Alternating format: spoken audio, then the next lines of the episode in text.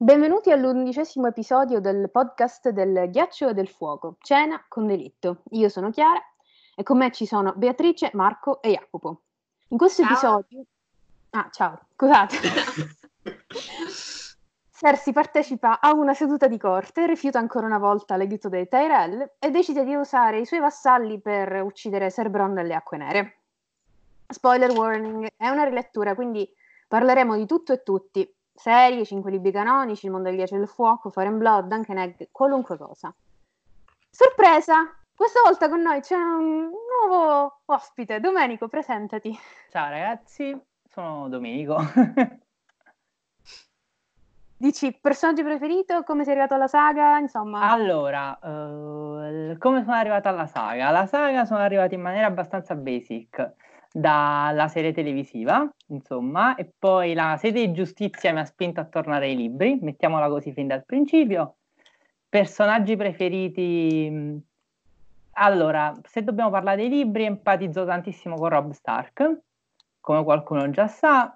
Mm, i Tyrell sono una delle mie casate preferite, i Tully anche, quindi ho una predilezione per la gente che se la cava male tendenzialmente, che prende abbastanza mazzate Uh, nel tempo, ma ammazzate con dignità, non ammazzate Stark, quindi niente, uh, spero di poter portare un grosso contributo a, un contributo a questo podcast.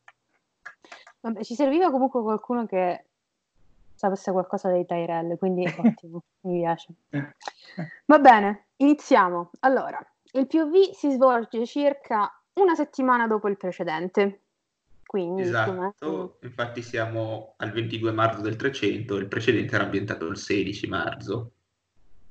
Come sempre, i P O V ricoprono circa ventiquattro ore della vita della regina, tra una sessione di corte e un'ennesima cena a base di cinghiale e vino. Al solito, mattinata è iniziata malissimo. Tommen fa i capricci, vuole salire e sedere sul trono che di diritto è suo. Ok, vabbè, cioè, impossibile, non... follia, ti rendi conto? Assolutamente no. Certo è però che Joffrey si sedeva e, b- e sbraitava dall'alto di quell'orrore, comandando omicidi e torture. Tom non capisce perché il fratello sì e lui no. Ci aspetteremo una spiegazione da parte di Cersei sul perché di questa disparità. Dico, ragionandoci sopra due minuti sarebbe stata un'ottima mossa di pubblicità per fare vedere il re bambino, anche se per pochissimi minuti seduto sul trono di spade, quel trono che gli spetta il diritto, no? Nulla, nulla, nulla di tutto ciò. L'unica cosa che ci viene detta è che Joffrey era più grande e quindi a lui glielo si poteva permettere. Il povero Tommen non ha speranze. E se continua, Pate, il ragazzino che riceve le sculacciate e le frustrate al posto del re, perché sia mai che un reale venga toccato, viene punito al suo posto. E io qua mi fermerei proprio per fare una riflessione sul rapporto che Cersei ha con i suoi due figli maschi. Non includiamo Myrcella perché effettivamente non vediamo mai Cersei interagire con la sua, fi- la sua unica figlia. Sappiamo solo che Cersei le è affezionata e basta. Se questo sia un errore o meno di Martin non saprei, sarebbe stato bello vedere effettivamente questa Cersei interagire con un individuo di sesso femminile non subalterno, che in un certo senso potesse parlarle apertamente o comunque potesse farci vedere magari non un lato tenero della regina ma un pizzico di empatia, forse può darsi. Cersei però non è empatica, è l'esatto opposto.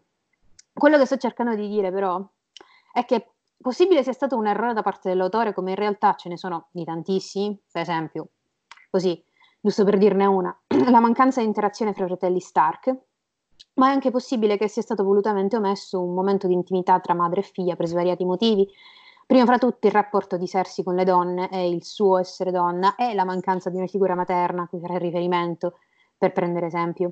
Ricordiamo infatti che Joanna è venuta a mancare esattamente durante l'età formativa dei gemelli e che Tywin ha affidato i gemelli alle cure di maestri e sette. Cioè, se volete vedere un esempio di Cersei, madre di una ragazzina, possiamo andare a leggere le sue interazioni con Sansa e vedere che è come esse siano un, uno stranissimo mix di solidarietà femminile e odio puro nei suoi confronti, cioè confronti di una bambina che potenzialmente era la più giovane e bella. Tornando a Tommen e Joffrey, i figli maschi di Jaime e Cersei, Joffrey era un ragazzino parecchio disturbato, violento, sadico, maleducato, rappresenta, rappresenta, rappresentava tutto quello che c'era e c'è tuttora di sbagliato e abusivo nel sistema instaurato dal, dal, dal regime Lannister alla morte di Robert. Joffrey, biondissimo, coi boccoli, gli occhi verdi, slanciato, alto, forte. Geoffrey è praticamente la piccola copia di Jaime, e per transitività anche di Cersei. Geoffrey era il Lannister puro e perfetto, in pratica, una sintesi dei gemelli e lo specchio dei genitori. E Cersei, narcisista qual è, lo amava alla follia. Non solo rivedeva lei stessa nel figlio prediletto, ma anche il bel gemello, padre e zio del suo primogenito. Eh, Geoffrey rappresentava per lei una liberazione dai continui stupri e abusi di Robert. Geoffrey era la vendetta contro lo stesso re che la tradiva costantemente senza remore. Era il bene più prezioso perché era suo, era lei, era Jaime. E Cersei non solo amava la follia, ma era anche orgogliosa perché Geoffrey, Lannister travestito a Baratheon, significava togliere il potere a Robert, significava minare la nuova dinastia Baratheon che tanto le aveva fatto soffrire perché le aveva tolto il re che era la speranza di poter entrare a far parte di quella famiglia di dei ed eroi che, che erano i Targaryen. Per lei Geoffrey rappresentava tantissime cose, anche perché proiettava tutte le sue speranze di un'ipotetica reggenza su di lui, quindi poter, potere e gloria per lei. Con Tommen ovviamente è tutto diverso. Tommen è piccolo, rotondetto, come è giusto che sia un bambino di otto anni. Eh, essersi non gli permette affatto di muoversi, ma già questo è abbastanza per renderlo meno agli occhi della madre. Lui non è, un, non è l'immagine riflessa di Jaime, Tommen non è lei, Tommen è un bambino normalissimo, tramite cui lei può solo esercitare il potere, ma non riesce a rivedersi nel suo imponente narcisismo. Eh, la differenza tra i loro fratelli sta qua. Cersei si poteva rivedere in uno, ma non riesce a rivedersi nell'altro, il che è incredibile. E nonostante i capricci di Tommen siano molto molto più innocenti e facili da gestire di quelli di Geoffrey, le non vanno bene perché comunque è una secca, sono una seccatura. Geoffrey non le avrebbe mai dato questi problemi. Vabbè che Geoffrey non avrebbe nemmeno chiesto, va. Eh, sarebbe andato seduto su piacimento sulla sedia, che la madre lo volesse o no. E forse anche per questo che manca a Cersei, cioè manca qualcosa a Cersei, una certa autorità che possa imporre una sua decisione che lei non può assolutamente contestare, un simil Tywin che le dica cosa fare senza fiatare, ma che sia, che sia simile abbastanza da poterlo amare senza limiti. Insomma, più avanti vedremo che Cersei non è esattamente la migliore delle madri per i suoi figli e soprattutto per il giovane Tommen. Assolutamente. Se ricordate, infatti, lo stesso Kevan nell'epilogo di A Dance with Dragons le disse la stessa cosa. Cersei è una madre terribile, al contrario apparentemente della sua versione televisiva. E amorevole, l'amorevole madre che D and D hanno voluto propinarci, eccetera. Ora non so se è di dominio pubblico questa cosa, ma i due scemi castarono Lena perché era il miglior, aveva il migliore sguardo materno tra quelle che si presentarono all'audizione. Dio, che cosa tremenda questa. Dio santo.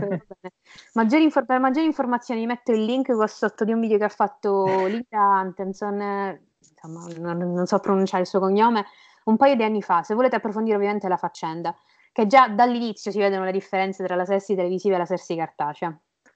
Bene, dopo questo sproloquio torniamo al capitolo, dove eravamo rimasti. Cersei, alterata, chiede chi gli abbia messo questa nozione in testa, cioè che dovesse partecipare alle sedute di corte e al concilio, e Tommen, docile, risponde Lady Margery, perché mai darle il titolo giusto in sua presenza. Quella strozza pensava davvero di sfuggire alle sue attenzioni, ridicola. Non c'è alcun motivo per cui Tommen deve partecipare alle sedute del concilio imparando a governare il suo regno dal suo trono. Abbiamo tipo i due opposti. Da una parte c'è Cersei che nega al re di imparare e presenziare a corte perché non aveva bisogno di un ragazzino che la distraesse. Attenzione, quello di Cersei non è un tentativo di proteggere Tommen dalla noia della corte o dalle difficili decisioni di, da prendere, quindi di proteggerlo dal mondo esterno in pratica, come per esempio Ned ha fatto con Arya e Sansa. È solamente un volerlo fuori dai piedi perché è di impiccio. Dall'altra parte invece abbiamo Ned Stark che porta suo figlio di sette anni alle esecuzioni perché winter is coming e Bran doveva imparare in fretta, quindi per liberarsene Cersei gli dà dei compitini e chiude la questione, tipo vai a imparare tutti i sovrani Targaryen e poi me li riesci a memoria. Un dito in culo, va bene. Segue un altro passaggio interessante, ma non perché ci sono indizi o spunti su un, su un futuro ipotetico, ma perché proprio, almeno per me, è bello vedere come funziona la mente di Cersei e i vari processi mentali che la portano a, comporta- con- corpo- che la portano a comportarsi e a pensare in quel modo. Ancora una volta è una riflessione personale su lei e il potere, e come ora come ora le spetta quasi di diritto, perché ha aspettato anni e anni facendo la parte, sottomettendosi al mondo. Ora è il mondo che doveva sottomettersi a lei. Cito: il regno era suo, Cersei non intendeva rinunciarvi fino a quando Tommen non fosse diventato maggiorenne. Io ho aspettato e può farlo anche lui. Ho aspettato metà della mia vita. Era stata la figlia diligente, la sposa sorridente, la moglie arrendevole. Aveva subito i palpeggiamenti ubriachi di Robert, la gelosia di Jamie, le battute di Renly, Paris e le sue risatine. Stannis che digrignava l'infinito sedenti. Aveva combattuto contro John Arryn, Ned Stark e il suo vile, infido fratello assassino nano, per, promettendo a se stessa che un giorno sarebbe stato il suo turno. Ancora lei ovviamente è piena di rabbia, che è un concentrato di odio nei confronti del mondo. Personalmente questa cosa non vedo l'ora che esploda. Un, il giorno procede lentamente, essersi straziata dalla noia. Rosby, eh, Lord Rosby tossisce e non trova soldi. Lord Waters chiede soldi per le sue navi e Paiselle è un dito nel di dietro. A pranzo, per allietare la sua giornata altrimenti tetra, c'è Moon Boy, ragazzo, lu- ragazzo di Luna. Eh, dallo scorso P V sempre più presente, perché i dubbi di Jamie devono in qualche modo essere nutriti. Cito Tyrion, si scopa anche Moon Boy per quel che so. Di nuovo in sottofondo ci viene ricordata che la città è piena di passeri e che sta effettivamente diventando un problema. Non solo, in, non solo la città è piena come un uovo, ma è anche difficile mantenere l'ordine. E qua c'è poi una frase molto interessante di Cersei che dice: una madre non dovrebbe mai vivere oltre, insomma, i suoi figli, o comunque non dovrebbe vivere di più. E il che è tipo, ironia portami via, perché è l'esatto contrario di quello che succederà a lei. Poi, la questione a Auran Waters è abbastanza semplice in realtà. Vuole uomini giovani e in forma, perché non li vuole legati alla corona, e quindi con delle riserve sul piano della sua futura, pita- di sua futura pirateria. In più se li può scegliere amici. Ovviamente per ingraziarsi la regina farà risplendere le nuove, da- le nuove navi d'oro, giusto perché Cersei interessa solo e soltanto l'apparenza. Paiselle è più complicato. A parte essere una costante spina nel fianco, è anche l'uccellaccio del malaugurio. Porta sempre brutte notizie, tranne questa volta. Questa volta finalmente Paiselle le comunica qualcosa di suo gradimento. Davos è morto e i Manderly si sono piegati. Ma come abbiamo tutti pensato la prima volta che abbiamo letto questo passaggio? Davos morto? Eh beh sì, Davos è morto. La prima volta che ho detto Davos è morto ho detto: oddio, Stannis è tipo fregato, basta. Ci stavo piangendo. Mamma mia, è stato bruttissimo. È il mio personaggio preferito, ragazzi. Io quando l'ho letto la prima volta sono andata subito a cercare qualche spoiler, perché non era sopportabile la cosa, e quindi ho detto no, non può essere possibile, Davos morto, mamma, ah, mamma mia. La sua testa, tra l'altro, è stata appesa alle mura di Porto Bianco con le mani con le falangi mancanti. Quindi noi sappiamo per tutto, per, cioè sappiamo proprio cento per cento che lui è morto, basta, non c'è più niente da fare. E invece questa ovviamente è prova definitiva i Manderly si siano piegati alla corona, e quindi Cersei si convince e manda l'erede a Lord, a Lord Wyman. Ovviamente noi tutti sappiamo che Davos in realtà è vivo, è in cella ma è vivo. Ci fanno sapere che Ramsay e Roose, eh, Bolton ovviamente, si stanno avvicinando al Moat Cailin, all'incollatura, per eliminare gli Ironborn nella zona e prendere il posto dei protettori del nord che gli spetta di diritto. Un po' di tempistiche. Siamo tra Rick uno e Rick due in A Dance with Dragons, appena un paio di mesi dopo il Red Wedding. Uh, Roose ci ha messo un bel po' per, insomma, raccattare l'esercito rimanente e attraversare l'incollatura, probabilmente perché i Granogmen guidati da Reed stanno tentando, stanno tentando insomma, di rallentare l'ascesa e rendendo a tutti la vita, a tutti la vita difficile per salire verso nord. Per comprendere l'efficacia dei loro metodi di guerriglia basta andare a leggere Rick due, se non erro, dove si vedono gli effetti dei vari veleni usati per uccidere gli occupanti della fortezza, il Moat Cailin. Cersei è convintissima che una volta arrivati al nord il Bolton, Bolton sia in grado di raccogliere i consensi dei vecchi alfieri di Ned Stark e regnare sul nord pacificamente. Oh, quanto è ingenua e in- ignorante. Verità per verità, tutti sono ignoranti sul nord, cioè... Eh, tranne i nordici stessi ovviamente, nessuno del sud sarebbe mai in grado di comprendere le dinamiche, cioè Catelyn tipo, dopo, anche, dopo quindici anni di convivenza mh, già non ci capiva quasi niente, poi figurati gli altri, che poi anche se Bolton è del nord ha il permesso che viene da sud, ergo carta straccia per tipo i, gli Amber o i Karstark, anche se i Karstark devo dire, insomma c'è soltanto Alice che si salva. Insomma, sappiamo anche che l'esercito Tyrell è partito, non è più a King's Landing, è a Storm's End in questo momento. Allora, mh, questo praticamente è l'unico passaggio sul sud che abbiamo in Cersei, ed è mh, uno di quei punti fermi che dobbiamo tenere per, to- per la lettura più grande che faremo quando arriveremo nel duemila mai negli altri capitoli. Praticamente Sersi ha spedito l'esercito Tirel a Capo Tempesta ad assediare un castello che, da quanto sappiamo, è difeso da circa duecento uomini e non è, cioè, l'ultima notizia in verità ce l'abbiamo da quando Stannis ha ucciso Perros, ha ucciso poi, ha ucciso Perros dopo la presa di Capo Tem- l'ultima presa di Capo Tempesta, e in verità l'impresa ufficialmente servirebbe a stabilizzare il regno di Robert, ma non è vero. Semplicemente i fini pratici nella mente di Cersei è quello di allontanare il più possibile Tyrell e anche Mace Tyrell dalla corte e dalle sue pretese nel Concilio Distretto. La pretestuosità è abbastanza evidente, visto che parliamo comunque di un castello che, eh, a parte che con duecento uomini non può rappresentare nessun pericolo, perché duecento uomini a Sorrento non possono marciare sulla capitale, ma soprattutto è un castello che è difficile da prendere. Sappiamo dalla ribellione di Robert che l'unico modo per prendere Stormlands è assediarlo e tenerlo per fame, sempre sperando che nessuna nave con delle cipolle arrivi da sotto. Quindi, insomma, non è una cosa semplice. Comunque, questo di fatto è un sistema che ci dice tantissimo sul carattere di Cersei, perché c'è nella divisione di Martin una struttura in cui abbiamo da una parte un macismo molto forte, che è degli uomini che fanno la guerra, e per l'ennesima volta abbiamo una figura femminile che invece in questo caso è Cersei, che è ignorante a livello politico di qualunque cosa, però che in generale si pongono completamente lontani e distanti da quelli che è la guerra. È esattamente Catelyn che nel, besco, nel Bosco dei Sussurri resta lì lontana da quella che è la guerra e sente solamente i rumori da lontano. Qui abbiamo la stessa cosa, c'è una Cersei che fa, ha su di sé un movimento centrifugo per cui le prende e scaglia Mace Tyrell in un'impresa folle contro Capo Tempesta, perché le sembra l'unica cosa buona da fare per togliersi Mace Tyrell e le sue pretese al trono, ed è esattamente quello che farà poi con Jaime quando lo manda nelle terre dei fiumi a riprendere i castelli, oppure quella che fa quando prende alla fine Loras e lo manda alla Roccia del Drago. Ovviamente Cersei non si rende conto del pericolo in cui mette la capitale con questa cosa, perché noi abbiamo una capitale completamente sguarnita. Cioè, nel momento in cui un qualunque esercito arrivasse per qualunque caso sotto le mura di Uh, sotto le mura di Approdo del Re, troverebbe il nulla, cioè troverebbe le Cappe Dorate, che sono un numero ridottissimo, le porte che sappiamo non reggono, alcune porte sono ancora provate all'assedio di Stannis, e una città che praticamente crollerebbe con un soffio.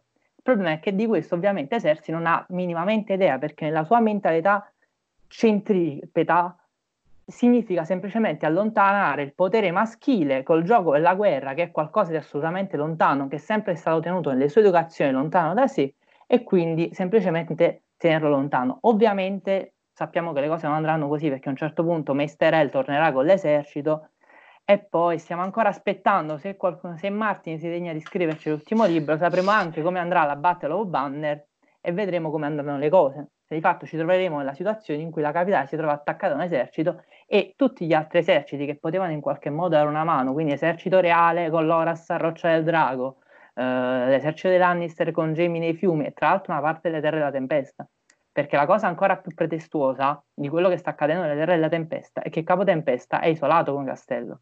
I Lord delle Tempesta stanno seguendo Jaime e lo seguiranno poi quando andrà nelle Terre dei Fiumi. Quindi parliamo di un territorio che tendenzialmente è per buona parte fedele a Tommen Baratheon, che si trova ad avere l'esercito Tyrell che lo sta semplicemente provando, e probabilmente sarà il motivo per cui moltissimi dei castelli, da quello che sappiamo anche attraverso i vari spoiler, cadono come se fossero castelli di carta davanti all'avanza della Compagnia Dorata, perché sono praticamente vuoti. Sono stati pressati dall'esercito Tyrell, che è passato già due volte sul territorio. Sono i Lord sono tutti quanti lontani con, con Jaime o con Stannis. Parliamo praticamente di una Cersei che sta desertificando il territorio intorno alla capitale, pensando che questa sia la maniera ideale per conservare il suo potere. Non si rende conto che si sta mettendo da sola praticamente le mani alla gola. Quindi uh... abbiamo una donna che si muove senza cognizione di causa. Battle of Banners, ricordiamo, è quella battaglia secondo cui, cui praticamente Aegon dovrebbe avvenire. Sì, sì. Tra e Fake Aegon ops, ehm, i Tyrell al largo di Capo Tempesta per la, la Compagnia Dorata che sta cercando di risalire verso la capitale, anche se non sappiamo niente. Io m- mi fido poco Ancora degli spoiler in generale, bene. non voglio Ancora... sapere niente di questi spoiler soprattutto. Va bene. Colloquio con l'emissario della Banca di Ferro subito dopo. Non va ovviamente a buon fine, perché quando mai un incontro con una persona vada a buon fine con Cersei? Cersei no, ovviamente non è interessata assolutamente alle questioni economiche e tratta Noho con sufficienza e superficialità. Piccolo contesto, descrizione. Cersei fa udienza nella sala del trono, ma al contrario del suo sogno, lei non è seduta in alto, ma in basso, sulla sedia, su una sedia di legno ricoperta di cuscini. Purtroppo solo il re e il primo cavaliere possono usufruire di tale privilegio, cioè di sedersi sul trono. E qua fa eco Daenerys, attenzione. Cersei già da subito usa cuscini e comodità, in modo per evitare e alleviare le difficoltà di governo e ammorbidire i colpi. Daenerys inizialmente non usa niente per attutire il dolore e le difficoltà, è consapevole degli ostacoli e non si permette all'inizio di rilassarsi o, o alleggerire il carico. Solo dopo Dany ha un piccolo aiuto grazie a Barristan, che le ricopre la panca che usa come trono con enormi cuscini. Daenerys due a Dance with Dragons, attenzione, dolce Barristan, ignorante Barristan. Poverino, poverino. Amore mio. Poveretto, viene voglia di abbracciarlo certe volte. Sì, eh, tante volte di strozzarlo, ma va bene. Cersei esce dalla sala del trono con Ser Osmund, uno dei tanti Kettleback che insomma così mettiamo come il pepe sulle no, pietanze. Ma infatti secondo me si invertono almeno un paio di volte e Martin non se ne accorge, cioè, io non li distingo neanche io. È il fratello quello della Guardia Reale che ci regala un'interessantissima conversazione. Vabbè. Bellissima. Praticamente quello che già sappiamo è che Ser Osmund in verità avrebbe il fratello che sta provando a sedurre Margaery in maniera da portare delle prove e da ancora più isolare politicamente i Tyrelli in un complotto che dovrebbe esserci, che probabilmente che c'è, contro Margaery. Però la cosa interessante è quello che ci viene descritto, cioè noi siamo di fronte a un variegatissimo affresco trecentesco vergato un po' per compiacere mh, il sessismo della regina stessa, nel senso che Kettleback continuamente insiste sul termine la puledra, la vacca, eh, sta flirtando con uno. Il linguaggio e il modo in cui si utilizza è evidentemente, utilizz- è evidentemente piegato alle esigenze di Cersei, anche per questo è sempre chiamata anche qui Lady Margaery e non è mai chiamata la regina, come effettivamente dovrebbe essere. Comunque, i Tyrell sembrano andati via, cioè almeno nella mente di Cersei sono andati via. In verità Ser Osmund ci rivela che non è per niente così. Olenna si è ritirata, Mace è lontano, Garlam idem, ma eh, i Tyrell ci sono, Margaery non è da sola, c'è con lei Loras e alla giovane regina consiglia una serie di eh, attendenti di corte, una serie di cortigiani che i Lannister non hanno mai avuto. Qui si pone proprio la differenza del modello educativo Lannister da una parte, che è stato quello che Tywin ha usato con, eh, G- eh, con Jaime, con Cersei e con Tyrion, ma probabilmente anche dovuto alla morte di Jon. Cioè io penso che questo modello, se siamo, siamo fedi a quello che ci dice Kevan quando ci dice non ho più visto mio fratello sorride dopo la morte della moglie, evidentemente c'è un modello di austerità che è coniugato anche con le esigenze, dall'altra parte invece c'è il modello di alto giardino. Ovviamente l'idea dei Tyrell è quella di creare una corte che faccia da controcorte in confronto a quella Lannister. Cioè ha una corte decimata del post-Robert, quindi decimata al conflitto civile con gli Stark, decimata alla guerra, dall'arrivo di Stannis, eccetera. Si contrappone invece questa corte felice, rinascimentale, trecentesca, che in qualche modo dovrebbe far amare, e fa di fatto amare, la regina Margaery dalla popolazione, ma anche e soprattutto dai cortigiani. Un po' è dovuta a questo, un po' probabilmente, almeno da quello che ci viene detto su Alto Giardino, dovrebbe essere effettivamente l'ambiente e la formazione culturale che hanno ricevuto sia Margaery che Loras. Il, il, il rettore però si rende subito conto dalle parole dei Tyrell, di Ser Osmund, che i Tyrell invece sono santissimi e sembrano un po' ovunque. Piccola parentesi, sono molti Tyrell. I Tyrell non si estinguono. I Tyrell no, assolutamente. I Tyrell non si estinguono. Non, farò, non parlerò di questa cosa in questa sede. Abbiamo a, per fianco alla regina i due cugini Redwine, che ricordiamo sono i figli di Mina Tyrell e di Paxton Redwine. Poi abbiamo Gianna Tyrell in Fossoway, che invece è l'altra sorella di Mace. Quindi se parliamo dei nipoti di Mace e della sorella più piccola, Gianna. E poi ci sono la cugina Elinor, che fa parte del ramo di Vecchia Città, di cui noi conosciamo le Isilior. Praticamente vengono da Luthor Tyrell, quindi sono in par- è uno zio, nel senso che è il fratello di Luthor e quindi il padre di Mace. E poi sono tutte queste cugine eh, minori, quale Meg, Galla e Alisanne Bulwer, che è Lady Bulwer, ed è imparentata per ramo eh, femminile con, eh, proviene da Victor Terrell, infatti è cugina di primo grado con Meg in verità. Quindi abbiamo un rapporto di Terrell in cui, al di là della famiglia principale, abbiamo tutta una serie di amicadetti che non è neanche chiaro bene in che modo si imparentino e a che livello. Abbiamo questa idea di un'immensa corte di rose intorno a una rosa più grande, che è quella di Margery, che continuamente la tengono preservata e fanno anche da cuscino e attutiscono anche i colpi che continuamente Cersei in modo folle e cieco continua a dare verso la ragazza, senza nessun senso quasi. Allora, questo episodio sarà tipo pieno di parentele, perché più avanti avremo un'altra cosa molto, molto più intricata sui Rosby, ma di quello ne parlerà poi Jacopo, che davvero è tipo... Uh. Allora, i due trovano confusione nel cortile, cioè Cersei e Osmond, nel cortile di addestramento. Con grande sconcerto di Cersei si scopre che Tommen è stato bardato, è stato messo su un cavallo e si sta esercitando con una lancia da torneo. È un oltraggio questo. Lei non aveva mica dato il permesso, scusa, eh? Vabbè, che per, vabbè, dico, per questo non è che serve tipo il permesso della mamma, va? Nonostante sia la reggente, la parola del, del re vale comunque di più. Cioè ogni richiesta va esaurita, soprattutto una richiesta innocente come quella di Tommen. Ma poi, cioè, dico, mi sorge un dubbio, non è che... Cioè, Tommen non aveva mai iniziato un addestramento. A che ricordi, tipo, mi sembra che Tommen non abbia mai avuto una vera educazione o formazione nelle armi, cioè non che Joffrey fosse migliore, ma almeno che comunque aveva, sapeva magari maneggiare una spada, aveva anche la balestra, eccetera. Tommen invece proprio nulla, cioè lo vediamo, no, non Tommen... lo vediamo mai durante no, un Tommen solamente una volta, forse durante nel secondo libro, quando c'è l'arriva di Tyrion, vorrebbe salire a cavallo, ma non, non gli viene concesso, quindi in verità mai.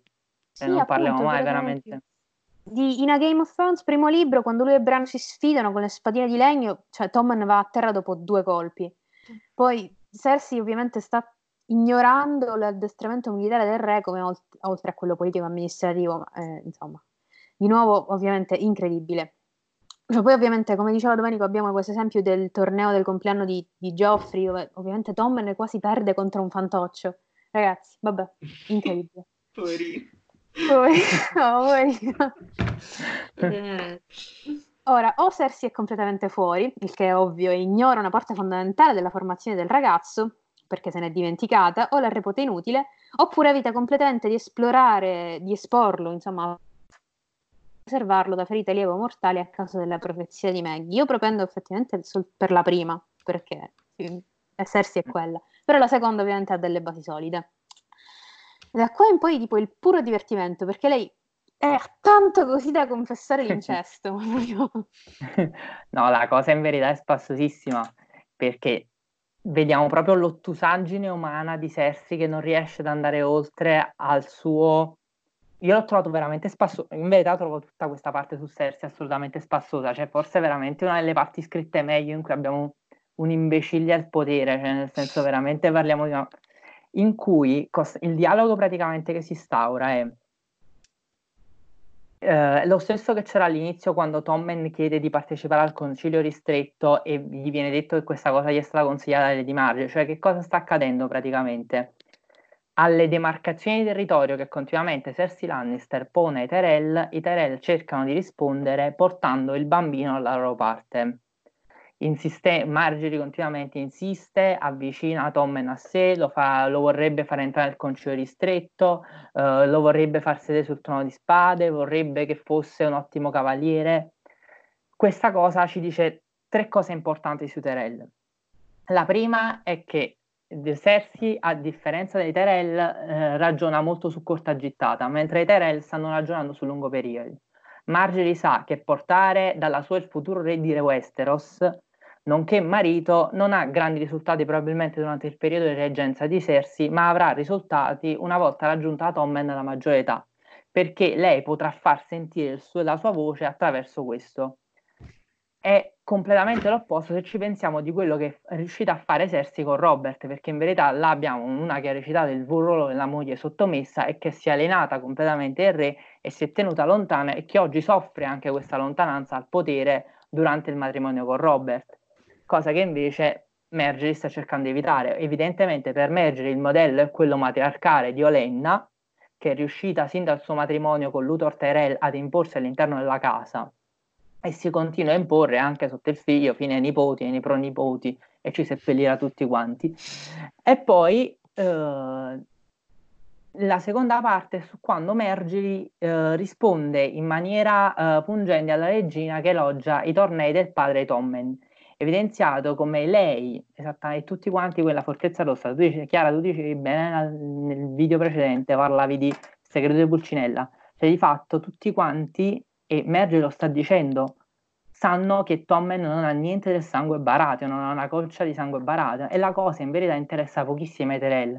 Quello che Mergeri sta cercando in verità anche abbastanza maldestramente secondo me, perché poi io penso sempre che Mergeri sia venuta su con l'esempio della nonna, ma non ne abbia ereditato tutto l'acume. Nel senso che ancora evidentemente si vede il modo in cui si rapporta, in cui riesce maldestramente in alcune cose, anche il modo in cui sta cercando di portarsi Tommen dalla sua parte, ci prova ma non è convinta fino in fondo. Cioè abbiamo una ragazza che comunque anche lei ha sedici anni, è tutto sommato in formazione, sta cercando di farsi carico di una cosa, messa in una cosa che è probabilmente anche un po' più grande di lei. È sempre la famosa vacca che una volta munta non gli puoi rimettere il latte dentro. Per cui quello che sta cercando di dire a Cersei è che il trono di Tommen è stabile e allenarsi di Tyrell non è la cosa ideale da fare, anzi, pur non avendo Tommen sangue Baratheon, la cosa ideale sarebbe proprio per questo avvicinare i Tyrell, mettere le spade dei Tyrell vicino a quelle dei Lannister e provare a governare insieme. Ovviamente, terzo punto, la risposta di Cersei, che non capisce, si ferma alla ferciatina che c'è stata e risponde in maniera piccata, tira da parte Loras, ovviamente gli proibisce di rendere Tommen suo scudiero tirando il ballo il rapporto e la relazione che aveva con Renly. In qualche modo Cersei, all'idea che sappiamo dell'incesto, risponde: io so che Loras e Renly erano amanti, pensando di porre un controricatto al ricatto.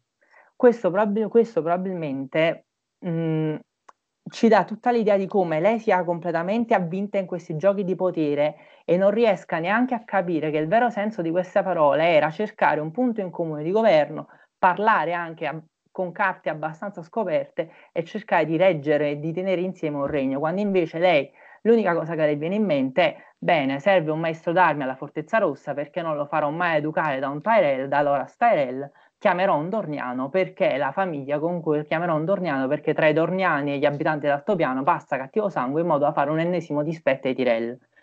A questo punto voglio porre solo una domanda: ci possiamo più fidare dei Tyrell e del loro sostegno al trono di Tommen?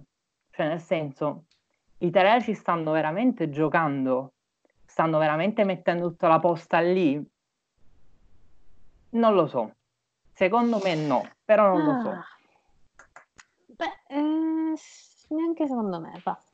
Perché comunque dopo che ci sarà un po' di sbilanciamento di potere, soprattutto con eh, Aegon sbarcato o già le notizie di Daenerys, insomma ci sarà un po' di casini, ma tanti. Ma anche, anche con Euron in realtà, perché comunque è nelle loro zone più o meno. Sì, eh.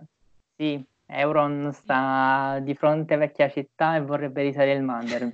Sì, questa cosa non mi fa dormire la notte, però no, io più che altro pensavo a un altro paragone, cioè nel senso che durante la ribellione di Robert quello che è riuscito a fare Mace è parcheggiarsi sotto Capotempesta, e parliamo di un ribelle tutto sommato con un esercito che prima della battaglia delle Campane non sembrava neanche capace di minacciare il trono di spade, ed ha trovato comunque una posizione che è a tre quarti, cioè nel senso che è sì col trono di spade, ma non in maniera così frontale, non in maniera così illesa. A questo punto, dopo l'ennesimo tentativo fallito di provare ad avvicinarsi Lannister, purtroppo, nella, purtroppo sono scontrati con Cersei, probabilmente se avessero continuato a parlare con Tywin o anche con Kevan avrebbero avuto vita più facile, però il problema è che dopo l'ennesimo rifiuto, veramente una famiglia che non capitalizza su un unico obiettivo per volta, cap- può vera- possiamo veramente pensare che stia capitalizzando su un obiettivo fallimentare? No, conoscendoli assolutamente no. Eh, potrei aprire un dialogo molto lungo su questa cosa, però mi trattengo. Però è... Andiamo avanti, perché se no faccio, passano tre ore solo qui. Va bene.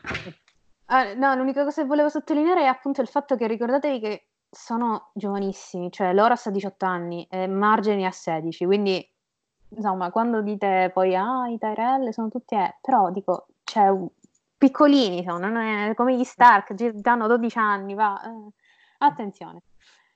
Insomma, dopo queste conversazioni molto frizzantine, finalmente Cersei raggiunse le sostanze. Ma non è mica finita, ovviamente, non è finita, come quando finisce per Cersei, mai. Ripensando al mostro d'armi ad assegnare la fortezza per l'educazione del re, Cersei ricorda prima Sandor Clegane, non si sa perché. Sadica, per questo. Sadica. Sì, è sadismo. Non puoi pensare per tuo figlio uno che abbia la faccia bruciata e che veramente sia così brutale. E poi svolge il suo sguardo a Dorne, come se i problemi non si fossero concesso fino a qua, però lei pensa a Dorne. Va bene, ok. Negli appartamenti trova Qyburn, il simpatico nonnetto che squarta la gente. Allora, lui ha un paio di cose da comunicare alla regina.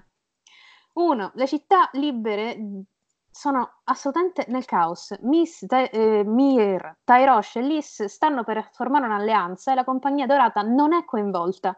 Interessante l'assenza di Pentos, attenzione, perché Pentos è importante. Eh, due. Astapor è caduta. Il commercio degli schiavi è inesistente, si parla di draghi a Merin. Ovviamente sono tutti rumors che Cersei prende sotto gamba, soprattutto quelli di Merin, perché a Merin ci sono le arpie, non ci sono i draghi. Insomma, è un bellissimo momento per sottovalutare una notizia del genere. Un paio di cose che si possono estrapolare da queste righe. Le notizie viaggiano con una lentezza unica, proprio la lumaca sono più veloci. Dany ha conquistato Astapor mesi e mesi fa, è già da tempo regina di Merin, solo che ovviamente gli effetti di questa sua rivoluzione si percepiscono economicamente parlando soltanto ora. Mercato degli schiavi? Smantellato. Possibilità di commercio con quella parte del mondo? Negata.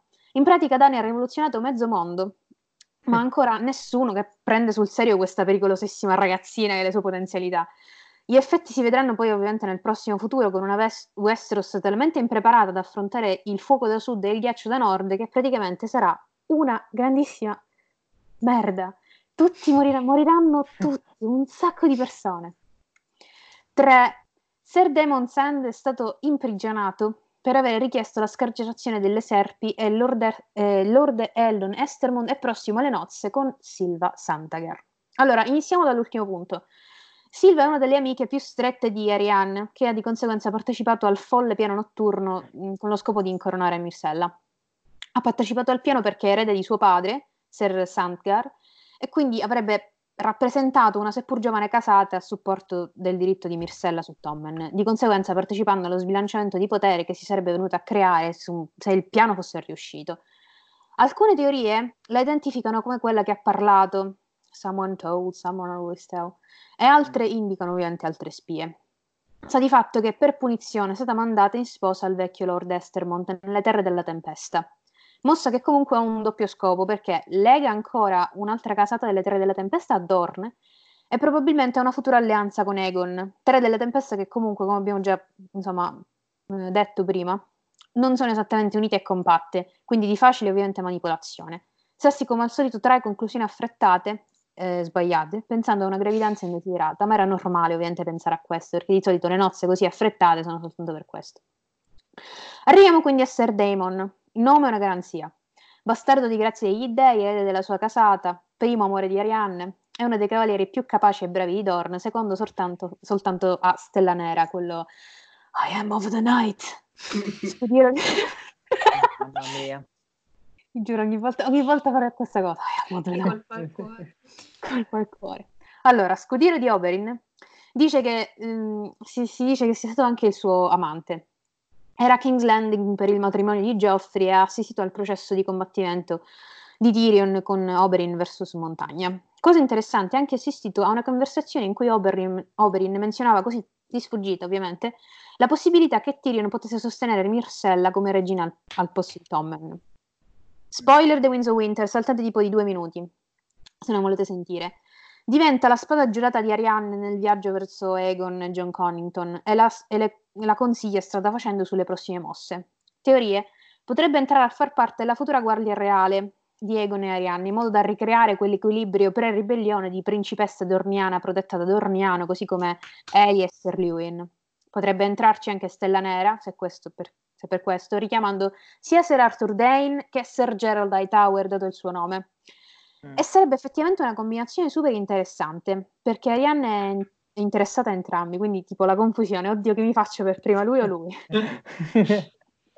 Sarà divertente ovviamente leggere le dinamiche del trio, se mai dovesse succedere una cosa del genere. Le possibilità ovviamente da esplorare in questa parte di trama sono tantissime, soprattutto se si pensa che nel gruppo che accompagna Arianne c'è anche una certa Elia, Elia mm. Sand, e John Connington ed Aegon stanno ovviamente tentando di ricreare le dinamiche della ribellione e richiamare i Lord puntando tutto sulla nostalgia del passato. Quindi è possibile che, che ne so, Aegon invece di si sposa con Arianne ma si innamora di Elia, quindi abbiamo il figlio ipotetico di Rhaegar che si innamora di un'omonima della madre. Cioè vabbè, capito? Sono, sono illazioni, insomma. Cose che eh, potrebbero... Penso che non siano così illazioni, cioè secondo me ha molto senso. La ricostruzione dei fatti che sta facendo Martin... Il senso è proprio quello, secondo me, andare molto vicino a ricreare la corte Targaryen prima della ribellione con dei modelli però minuti, molto più piccoli degli originali. Stella Nera non è Arthur Dane, lo si dice fin dalla prima volta che compare. No, decisamente no. No.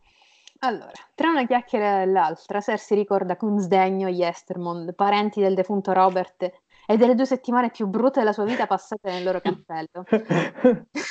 Tra un Robert che la tradiva già dagli inizi e un bel paio di corna cresciute a entrambi le stesse notti di tradimento.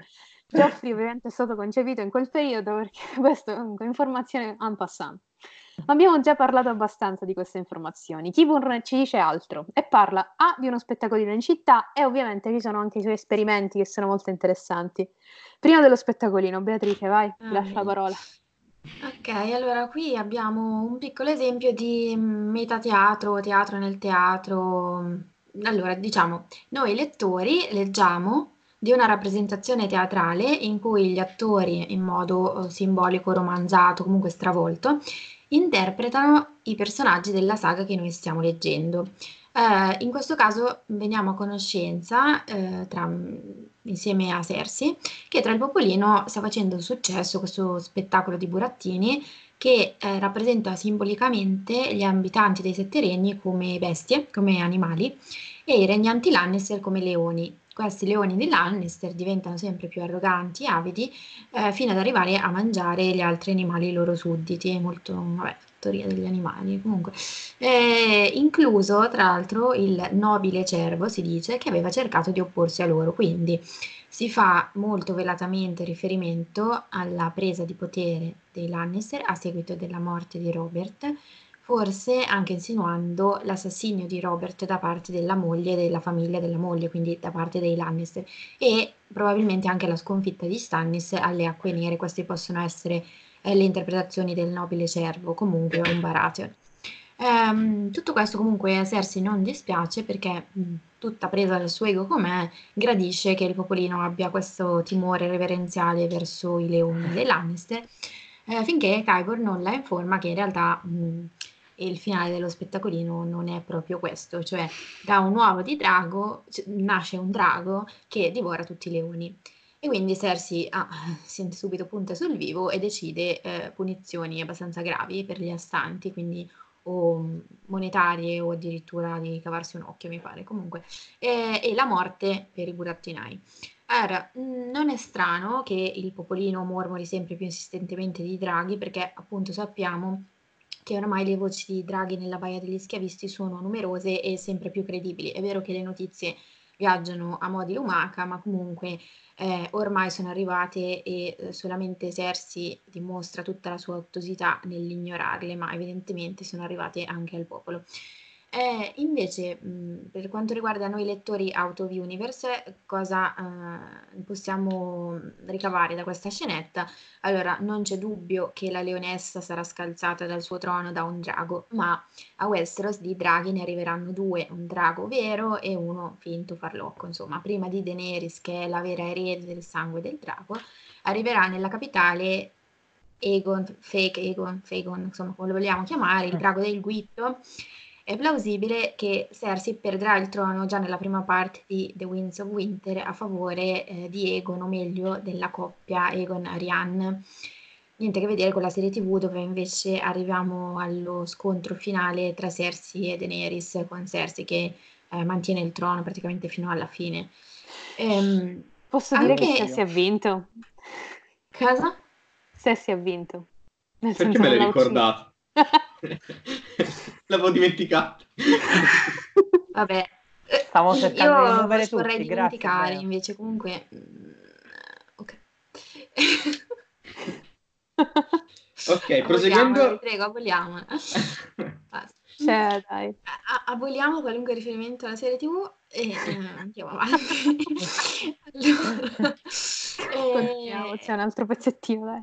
Sì, allora, eh, anche in questo episodio c'è un'ulteriore somiglianza, diciamo similitudine tra Cersei e Tyrion, oltre a tutte quelle che Chiara vi aveva fatto notare nell'episodio scorso, perché anche Tyrion, mentre era al potere, come adesso Cersei è al potere, cioè quando era primo cavaliere eh, in A Clash of Kings, eh, resta molto piccato quando passa quella portantina per le vie della città e sente un uomo che arringa la folla chiamandolo Twisted Little Monkey Demon. Lui ce l'ha su questo Monkey Demon, tant'è che continua a tirarlo fuori, che vuol dire che continua a pensarci perché proprio gli ruga. Vabbè, comunque, questo non è né l'unico né il principale momento di teatro nel teatro che abbiamo nella saga. Il più noto, ovviamente, è lo spettacolo teatrale The Bloody Hand, cioè la mano insanguinata intesa come mano del re, che è messo in scena a Braavos nel capitolo Mercy, che è uno di quelli inediti di The Winds of Winter, eh, stravolto anche questo dalla serie tivù, al quale partecipa Arya Mercy, nel senso che ha un'altra identità assegnatale dalla casa del bianco e del nero, quindi partecipa Arya nel ruolo di Sansa. Questa cosa è bellissima, cioè quanto ci sarebbe da dire sul tema Mercy. Va bene, io, io, io mi intrattengo su questa cosa, cioè, perché... Non, non diciamo, ma... comunque cioè, non il, diciamo. Te- il tema Mercy lega tutta la, per tutta la saga le due sorelle come un filo rouge e culmina appunto in uno spettacolo teatrale dove Arya, che è Mercy, è Sansa, cioè questa cosa è bellissima. Comunque, lo so che siamo fuori tema, ma c'è una essay strabella di Liza Narbor se volete andarvela a leggere, ma non posso dire altro. Secondo me comunque Arya non è Sansa, però ci andiamo vicino con il tema Mercy, però non è questo il momento di parlarne. Vabbè. Comunque eh, anche in quel caso lì si tratta di una versione parodistica stravolta delle vicende di corte di Approdo del Re, che ha protagonista un evil Tyrion. La percezione quindi da parte del popolo di Tyrion come scimmietta demonica evidentemente non è cambiata di una virgola. Ok. Vai. Ok. Poi il, il discorso, riprendendo il discorso di Qyburn, eh, appena Cersei parla della pena di morte per eh, i burattinai, eccetera, Qyburn propone di avere eh, due donne, appunto due delle burattinaie, come suoi oggetti di esperimento, e, e al che Cersei, diciamo, si lamenta perché dice: ma come ti ho già dato Senel, che è la mia, la mia serva, e, e lui risponde che è fuori uso, exhausted, mi sembra che utilizzi nel, sì, sì, nel, sì. nel libro. Come le batterie. E, esatto, batterie e questa è una cosa, e diciamo che il suo, mo- il suo modo di definire le sue vittime, tra virgolette, i suoi esperimenti, uh, come dire, fuori uso, lui utilizza sempre termini come exhausted, used, uh, no, non, non dice che sono morti, dice semplicemente che non, non servono più in un, in un certo senso, sono inutilizzabili. E, e questa era una cosa curiosa, eh, anche comunque Cersei eh, prima si ricorda le torture che ha subito la sua serva Senel, perché si ricorda appunto le urla che uscivano dalla, dalla cella, si ricorda anche come questa eh, non avesse capito inizialmente le intenzioni di, né di Qyburn né di Cersei, che l'avevano data, cioè le, lei gliel'aveva consegnato proprio come oggetto di, di tortura, tra virgolette, e addirittura lei non se ne era resa conto quando gli avevano messo le manette a, ai polsi, cioè quando Qyburn gli ha messo le manette ai polsi pensava ancora fosse eh, dovesse semplicemente servirlo, eccetera. E anche comunque alla fine Cersei eh, concorda e dice, in un certo senso garantisce le due donne a, poi lo vedremo comunque, a, a Qyburn come oggetti dei suoi esperimenti. Quale cose sono curiose, perché non viene mai detto in modo esplicito quali tipi di esperimenti faccia, cioè non, vi, non vengono esattamente mostrati gli, gli esperimenti di, di Kiburn, e quindi non sappiamo esattamente cosa porti a questa usurazione de, de, de, de, de, de suoi, delle sue vittime. E l'altra cosa è che non si capisce, anche cercando nel fandom più, più deep de, di, di Azoiaf, non si capisce perché lui abbia questa uh, predilezione per, per le donne. Per le donne. Cioè, ci sono varie risposte, ma sono tutte basate sul niente, perché nei libri non c'è nel, alcun indizio su questa, su questa cosa. Chiara addirittura pensava lui le stuprasse, eccetera. eh, io vedo invece, per, ad esempio, lui viene spesso accostato al dottor Frankenstein. Secondo me è un accostamento sbagliato, perché il dottor Frankenstein ha delle motivazioni, tra virgolette, affettive, amorose, invece lui è molto distaccato, indifferente verso le sue, le sue vittime. Secondo me è anche parecchio maligno nel, nel fare, cioè prova proprio quasi godimento nel, nel, nel fare i suoi esperimenti, che è un, molto diverso dal personaggio di Frankenstein, secondo me. A posto, ho divagato è, abbastanza. È orribile, orribile. Va a me piace un sacco. De gustibus. Allora, durante il bagno, perché ovviamente Cersei fa molti bagni, riceve una visita inaspettata, Jaime e il re. Io non so se, cioè, effettivamente dico, ti ricevi tuo fratello mentre ti fai il bagno e ti vede nuda, ma non è effettivamente, cioè, ok, va bene. Segue una conversazione serrata in cui Tommen comanda sia che, che sia Ser Loras a insegnargli le regole base di combattimento, mentre Cersei nega e attacca. In tutto questo Jaime se la ride. La conversazione si conclude con la promessa di gattini piccolini. Sappiamo che Cersei, per tenere Jaime lontano dal suo tesoro, il governo del regno, lo manda a pattugliare le mura e a controllare la sicurezza generale della città. Compiti che ovviamente non si addicono al Lord Comandante della Guardia Reale. Il rapporto tra i gemelli è in frantumi, ovviamente. Anche se Jaime potrebbe desiderarla ancora, ormai Cersei non ha più potere su di lui, almeno non ha più così tanto potere come in passato. I due battibeccano su Loras e sulle sue abilità con la lancia. Wink wink. Okay. Jaime sostiene che...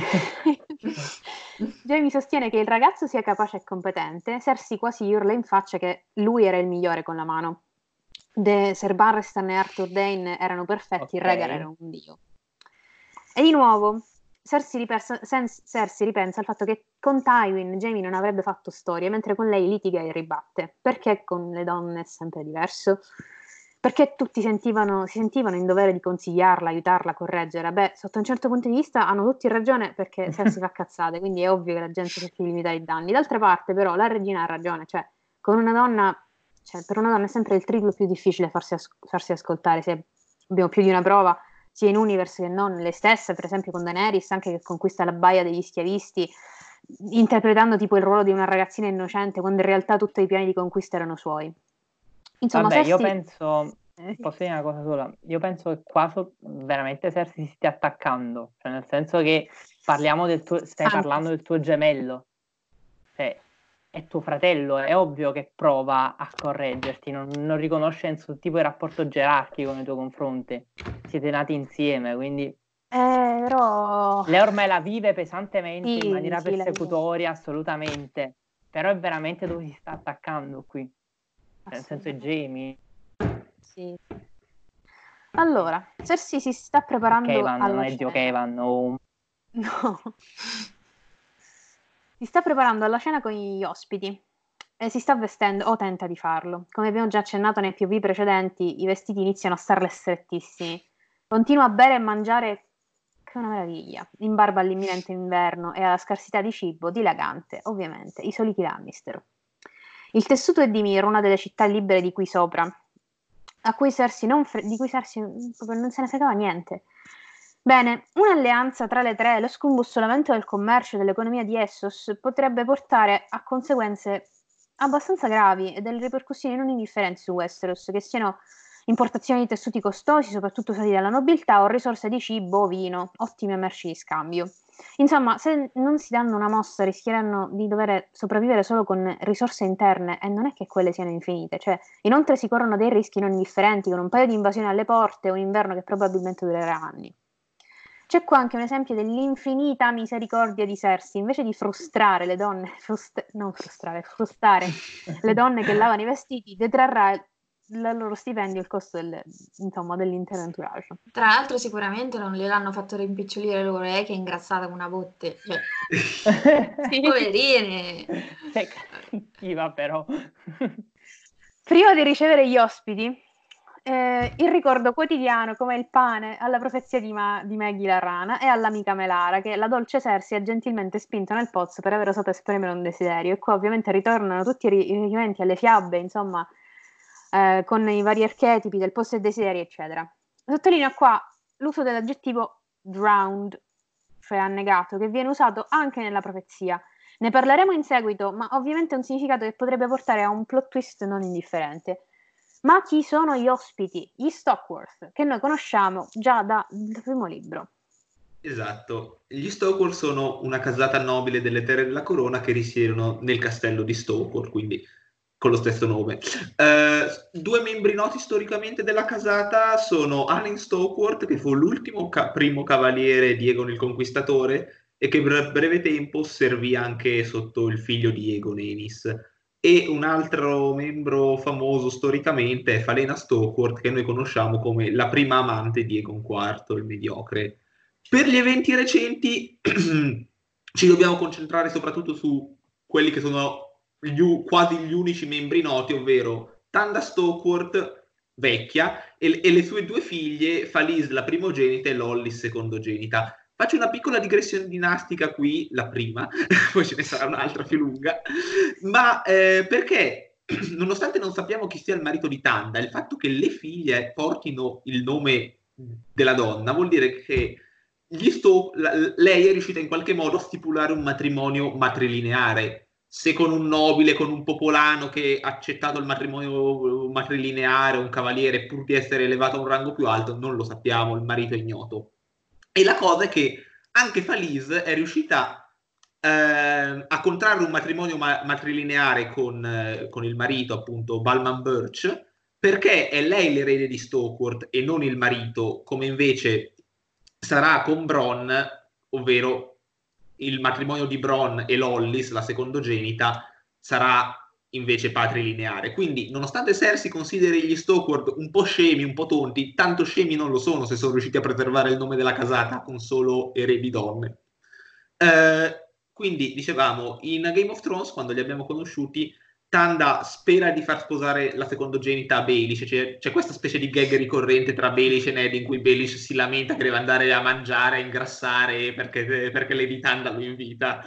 Eh, li ritroviamo poi in un evento molto significativo, ovvero la rivolta di King's Landing, quando Lollis viene, mh, si perde nella rivolta, verrà ritrovata nuda, violentata e eh, chiaramente incinta. Una figlia in queste condizioni è un peso in un'ambientazione medievale, fantasy, così. E mh, diciamo, non, perché l'obiettivo delle casate In, in, questi, in quell'ambientazione, in quel periodo, era sbolognare le figlie femmine che erano praticamente bocche da sfamare, le dovevi dare via, da sposare, per stabilire anche relazioni dinastiche. Una figlia stuprata da dei popolani non se la vuole beccare nessuno.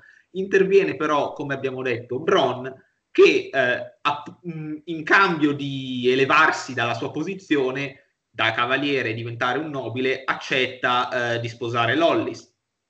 E um, quindi li, li troviamo adesso poi in A Clash of Kings e in, in, in uh, A Feast for Crows. La madre di Falise si è rotta il bacino cadendo, e da qua inizia lo show, cioè meraviglia delle meraviglie, proprio al bacio. La falsità di Cersei raggiunge livelli inimmaginabili, strappandoci qualche risata e un paio di riflessioni. A parte il solito instancabile odio per le donne, Cersei trattiene a stento la sua lingua contro la stupidità di Falise e suo marito, che poi stupidità non è, ma Cersei non lo sa. La regina punta sul vino come forma di corruzione, i tre bevono come spugne, quindi tra un gossip e una chiacchierata, insomma, si rompe il ghiaccio e veniamo a sapere che ci sono dei problemi a Rosby. Oh, Rosby, sì, ci sono dei problemi. Rosby è uno dei castelli più vicini ad Approdo del Re ed è sulla strada che porta a, a Stocksworth e ad Askendale. Insomma, chi nelle terre della Corona si mette in viaggio per raggiungere Approdo del Re può fare tappa lì prima di ripartire per la capitale, ma Falesi informa Cersei del fatto che il protetto di Lord Giles Rosby, e quest'ultimo l'abbiamo incontrato nel capitolo precedente eh, come tesoriere di Cersei nel Consiglio, ecco, il, prote- il protetto che eh, evidentemente è maggiorenne perché può prendere decisioni senza eh, l'aiuto del castellano, ha rifiutato l'ospitalità a Falesi, atto che nel mondo di Westeros è considerato già piuttosto grave di per sé. Ancora di più, è ancora più grave se consideriamo che è stata rifiutata l'ospitalità a dei parenti, perché i Rosby e gli Stockworth sono parenti, seppur alla lontana.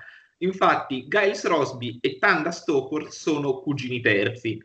Cosa vuol dire? Vuol dire che eh, il, il bisnonno di Giles Rosby ehm, e la bisnonna di Tanda Stockworth erano fratelli. Um, si sono poi generate le due famiglie che si sono andate a riunire, possiamo dire, in quanto la seconda moglie di Giles Rosby è um, la madre della seconda moglie di Giles Rosby ha come sorella proprio Tanda Stockworth, che quindi è la zia della moglie di Rosby. Molto incasinato, ho fatto una mappa, se siete interessati ve la possiamo postare, mettere da qualche parte. Quindi, detto ciò, tutti sanno che Giles è malato, tossisce, sputa sangue, l'abbiamo già visto nel capitolo precedente, ed è anche senza figli. E non sopravviverà a lungo, e infatti mu- sappiamo che muore nell'epilogo di A Dance with Dragons, cioè, viene detto da Pycelle al Consiglio. E um, diciamo Falesi, vedendo che il, il protetto di Giles le ha rifiutato l'ospitalità, inizia a pensare, temere che possa uh, voler usurpare il trono, che invece nella linea di successione tradizionale risalirebbe su su su, su tutta la catena per poi riscendere e arrivare a, uh, Falesi, a, a Tanda e alla figlia Falesi. Ora, noi non sappiamo molto di questo protetto, ci sono delle teorie, delle possibilità illustrate in uh, mh, Politics of Ice and Fire, c- c- vi possiamo mandare il link in descrizione. Uh, ci sono queste teorie che possa essere Oliver Frey questo protetto, in quanto Bethany Rosby, di cui non sappiamo la parentela con Giles, diciamo Martin non è stato molto ad approfondire qui, ha sparato un po' di relazioni a caso, lasciando poi ai fan un po' cercare di, di, di Di, di, di figurarsi come erano le parentele. Um, dicevamo, Bethany Rosby fu la sesta moglie di Lord Walder e Oliver è uno degli svariati figli del matrimonio. Quindi perché proprio Oliver? Allora, innanzitutto perché sappiamo che eh, Lord Walder aveva l'abitudine di mandare i figli come protetti presso le casate eh, della moglie, eh, delle relative delle varie mogli. E um, in secondo luogo perché gli altri fratelli di Oliver sono da escludere, ovvero il primo è uh, un cavaliere, il secondo è morto durante le nozze rosse, il terzo è diventato maestro e uh, la sorella minore è Roslyn, che è in moglie a Edmure Tully. Um, inoltre va considerato, sempre per seguire questa teoria Frey, che il maestro di Rosby è Melwys Rivers, ovvero un bastardo di Walder, e quindi ci, sono, ci sarebbero due Frey a Rosby a poca distanza da King's Landing nelle terre della Corona. Ma siamo sicuri che il Frey stia cercando di impossessarsi del trono, non so, è solo un sospetto, una paturnia di, di Falesi?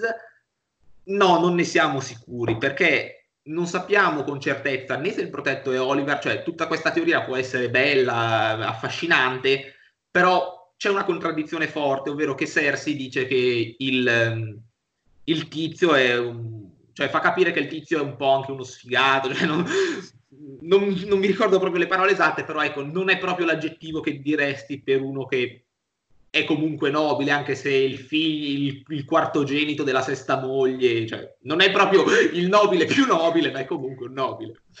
In secondo luogo, eh, Oliver, noi sappiamo da Stormsword che era un lealista di Rob, infatti era rimasto, aveva chiesto di rimanere con Rob al Crag prima delle nozze rosse, e, e sapendo che gli Stockworth sono alleati dell'Lannister, potrebbe aver solo fatto, rifiutato l'ospitalità per fare un po' un dispetto, una cattiveria.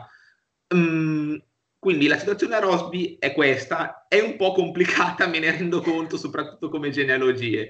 C'è un'ultima considerazione però, che come ho già detto il matrimonio di Bronn non è matrilineare, questo è molto importante, perché in A Dance with Dragons la situazione alla fine, all'epilogo, è questa, ovvero Tanda, Faliz e Giles sono tutti morti, quindi il, prete- il rete legittimo al castello sia di Rosby che di Stokeworth è Lollis, che però è in un matrimonio patrilineare con Bronn, quindi il vero Lord è Bronn, ed è, e, e quindi Bronn è il, il pri, sarebbe il primo in teoria in linea di successione per entrambi i castelli, non cosa da poco per uno che fino a poco tempo fa era un cavaliere, al servizio di uno che adesso è considerato un traditore, e quindi è molto probabile che sia lui uno dei sei pretendenti di cui veniamo informati per Rosby, e gli altri è possibile che siano dei Frey o qualche signorotto locale sconosciuto.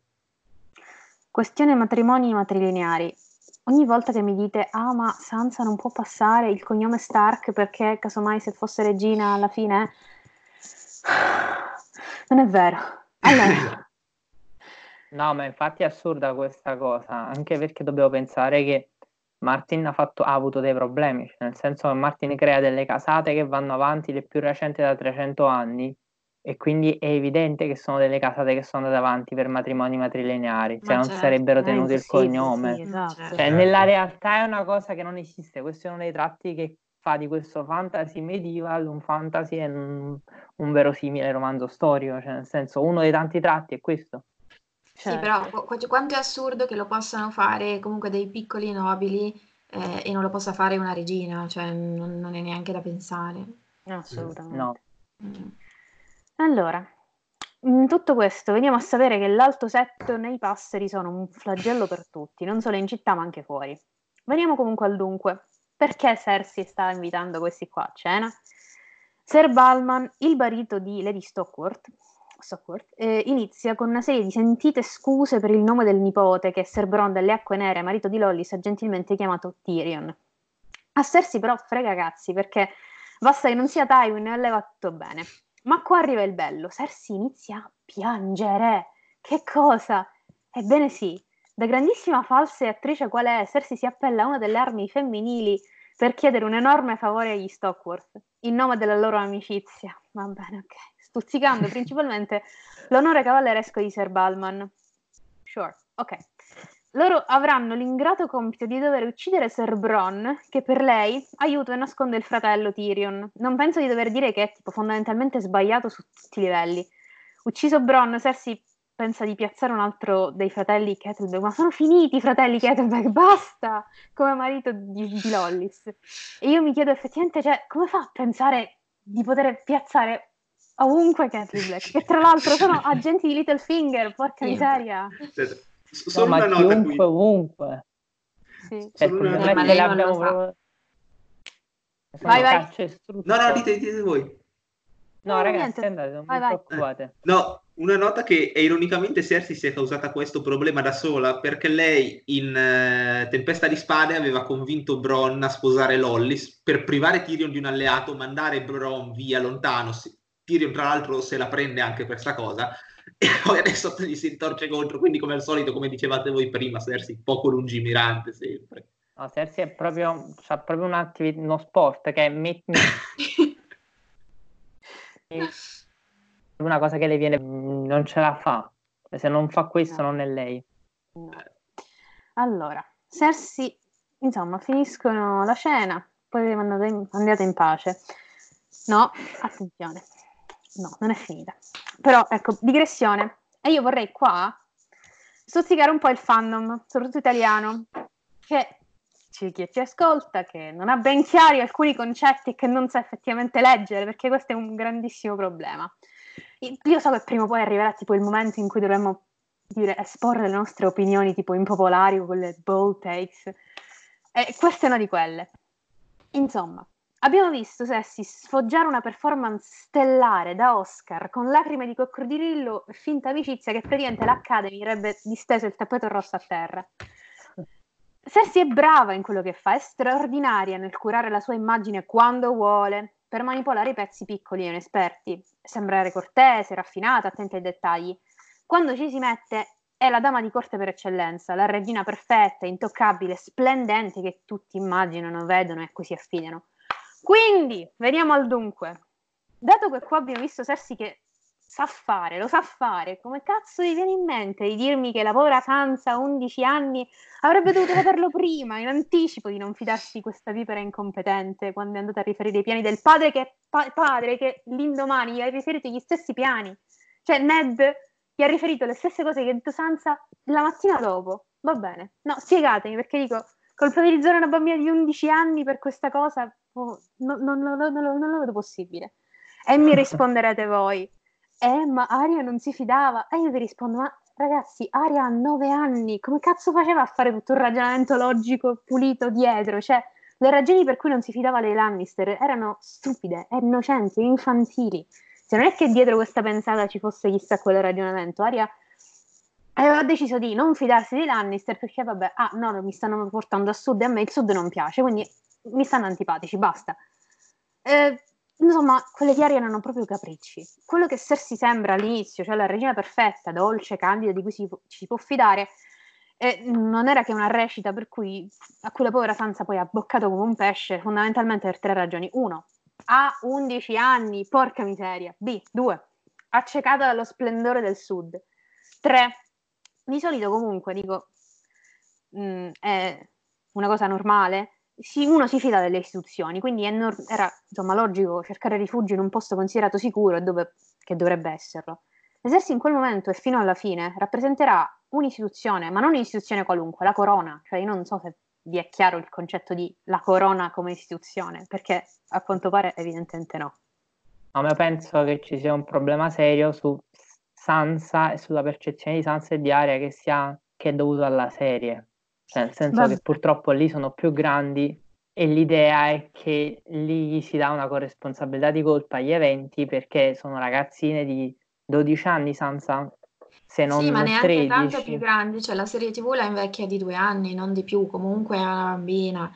Il problema è che la serie tv la presenta come mh, una ragazzina capricciosa e stupida, cioè anche quella septa, quando c'è la scena in cui la tratta male, mm. cioè...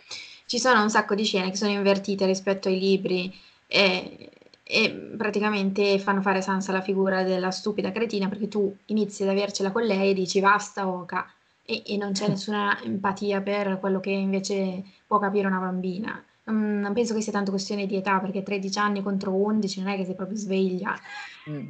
Nel senso, no, sì, assolutamente, però dicevo che c'è anche la fisionomica anche dell'attrice Sophie Turner, che è evidentemente più grande. Lasciamo stare questo tasto, madonna santa. Va bene, va bene.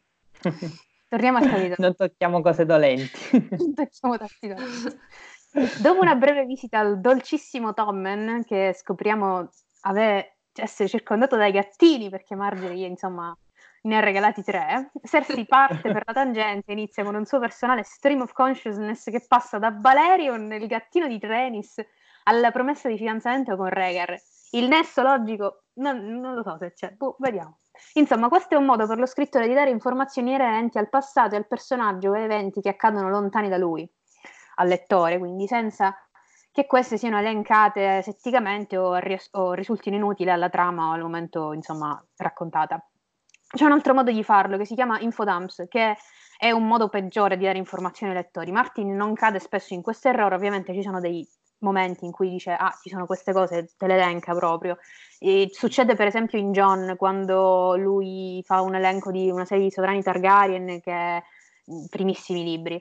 In questo caso ovviamente non è così, cioè un, la, riesce ad amalgamare bene questa, insomma, marea di informazioni che la Beatrice ci spiegherà. Sì, qui abbiamo eh, narrato dal punto di vista di Cersei solo la metà della storia che lei conosce.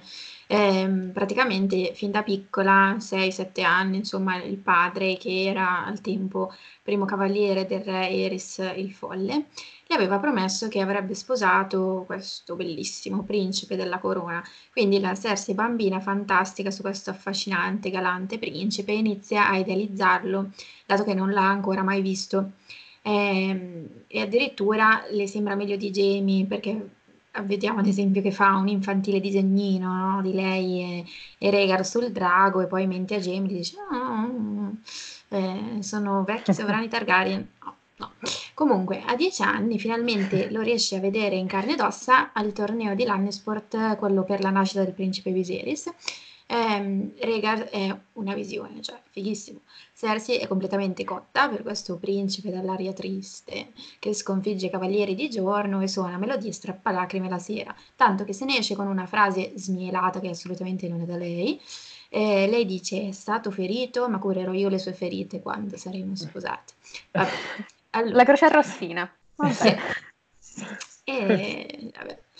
Eh, e a questo punto si situa temporalmente la visita a Maggie la rana con annessa profezia, eh, alla quale però a questo punto Cersei ride in faccia perché ancora non sa cosa l'aspetta. Poi le crolla tutto addosso, cioè inspiegabilmente la festa di fidanzamento che le era stata promessa non si fa, c'è il rifiuto bruciante e incomprensibile del matrimonio da parte del re folle. Eh, questo principe azzurro che se ne va, il padre la delude terribilmente perché le aveva promesso um, di trovarle un altro all'altezza, invece le appioppa quel bruto beone di Robert al posto del suo bel Rhaegar, quindi peggio che peggio la profezia che si dice sboccia come un fiore velenoso. Tra l'altro eh, qui c'è un'osservazione di Cersei che ironicamente credo sia giusta, cioè se lei avesse sposato Rhaegar al posto di Elia, eh, Rhaegar non avrebbe guardato Lyanna due volte. In effetti sì, perché mh, Cersei, a differenza di Elia, non ha avuto problemi a procreare, a partorire tre figli, sappiamo, e invece è stata l'impossibilità certificata di Elia a partorire un terzo figlio, quello che ha spinto Rhaegar a cercare un'altra madre per eh, il principe che fu promesso, terza testa del drago che sia, insomma. Comunque, ehm, per comprendere perché sia andato a monte il piano di Tywin di far sposare Cersei a Rhaegar, ci serve l'altra metà della storia che ci viene raccontata, ci è già, già stata raccontata in eh, Tempesta di Spade, capitolo decimo di Tyrion, eh, tramite un dialogo tra Tyrion e Oberyn. Eh, praticamente quando Elia ebbe raggiunto l'età per il matrimonio, sua madre, la principessa di Dorne, mh, di cui non conosciamo il nome, Eh, portò i due figli ancora non promessi, Elia e Oberyn, eh, mentre Doran eh, rimane a Dorne perché già era stato promesso. Ehm, li porta in un viaggio a tappe in diverse città di Westeros per incontrare potenziali pretendenti. Mm, in realtà Oberyn dice a Tyrion che ritiene che in realtà questi potenziali match fossero tutta una farsa montata d'arte dalla madre, che in realtà il fiatto ricco si stava attendendo a, a Castle Rock. Infatti la principessa di Dorne e Lady Joanna Lannister erano care amiche fin dai tempi in cui entrambe erano dame di compagnia della regina Rhaella e eh, presumibilmente si erano accordate per far sposare Elia con Jaime oppure Oberyn con Cersei oppure entrambe le cose. Infatti sulla nave dei Dorniani c'è una cabina libera adatta a qualcuno di nobile, quindi qualcuno che potesse essere portato indietro a Dorne dopo eh, aver stipulato una promessa di matrimonio, un fidanzamento, insomma. Quindi ehm, pur essendo venuta a sapere mentre era ancora ad Old Town, una delle tappe del loro viaggio, che Joanna era morta dando la luce a Tyrion, la principessa di Dorne decide di tirare dritto eh, fino a Castle Rock, attendere giusto il tempo minimo per salvaguardare la decenza e partire all'attacco chiedendo a Tywin di combinare uno o due matrimoni. Ma Tywin non è Joanna e rifiuta bruscamente dicendo che Cersei era già des- destinata a Rhaegar, e offre Tyrion per Elia, cioè uno scorno, un'offesa gravissima che la principessa non poteva assolutamente tollerare, tant'è che eh, covera ancora tutta la vita fin quando sul letto di morte racconta la cosa a Oberyn, cioè ce l'ha avuto il pallino finché è morta. E, come sappiamo, i Dorniani sono molto inclini a covare vendette e a servire il piatto freddo della vendetta anche tempo dopo. E nel frattempo l'astio del re folle per Tywin era andato crescendo, cioè i loro rapporti si erano incrinati già qualche anno prima, con l'offesa a Joanna da parte di Aerys e conseguenti dimissioni di Tywin non accettate dal re, eh, quindi ormai erano i ferri corti, senza contare che si mormorava che Tywin fosse il vero regnante di fatto, cosa che a Aerys non andava assolutamente giù. E allo stesso torneo di Lannisport si dice che Tywin viene acclamato più di Aerys, quindi altra offesa.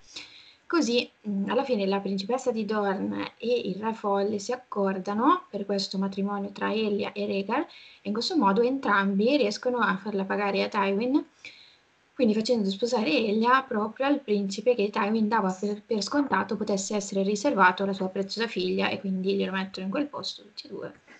Ciao. Io farei un applauso a questa Lady Martell, proprio grazie, grazie, grazie.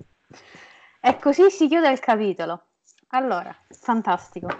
Mi sembra eh, tipo un'ora e venti, va bene. Non abbiamo niente da dire su Cersei, poi un'ora e venti di, di episodio. Va bene, ok ragazzi. Quindi, noi ci vediamo pr- probabilmente la prossima settimana, sempre su YouTube e altri, insomma, le, pi- le altre piattaforme. Come sapete potete scriverci tranquillamente in ogni parte, insomma, dove potete trovarci, Instagram, Facebook, Twitter, eccetera, eccetera. E niente, noi ci vediamo la settimana prossima con Cersei sei. Ciao! Ciao! Ciao! Ciao! Ciao.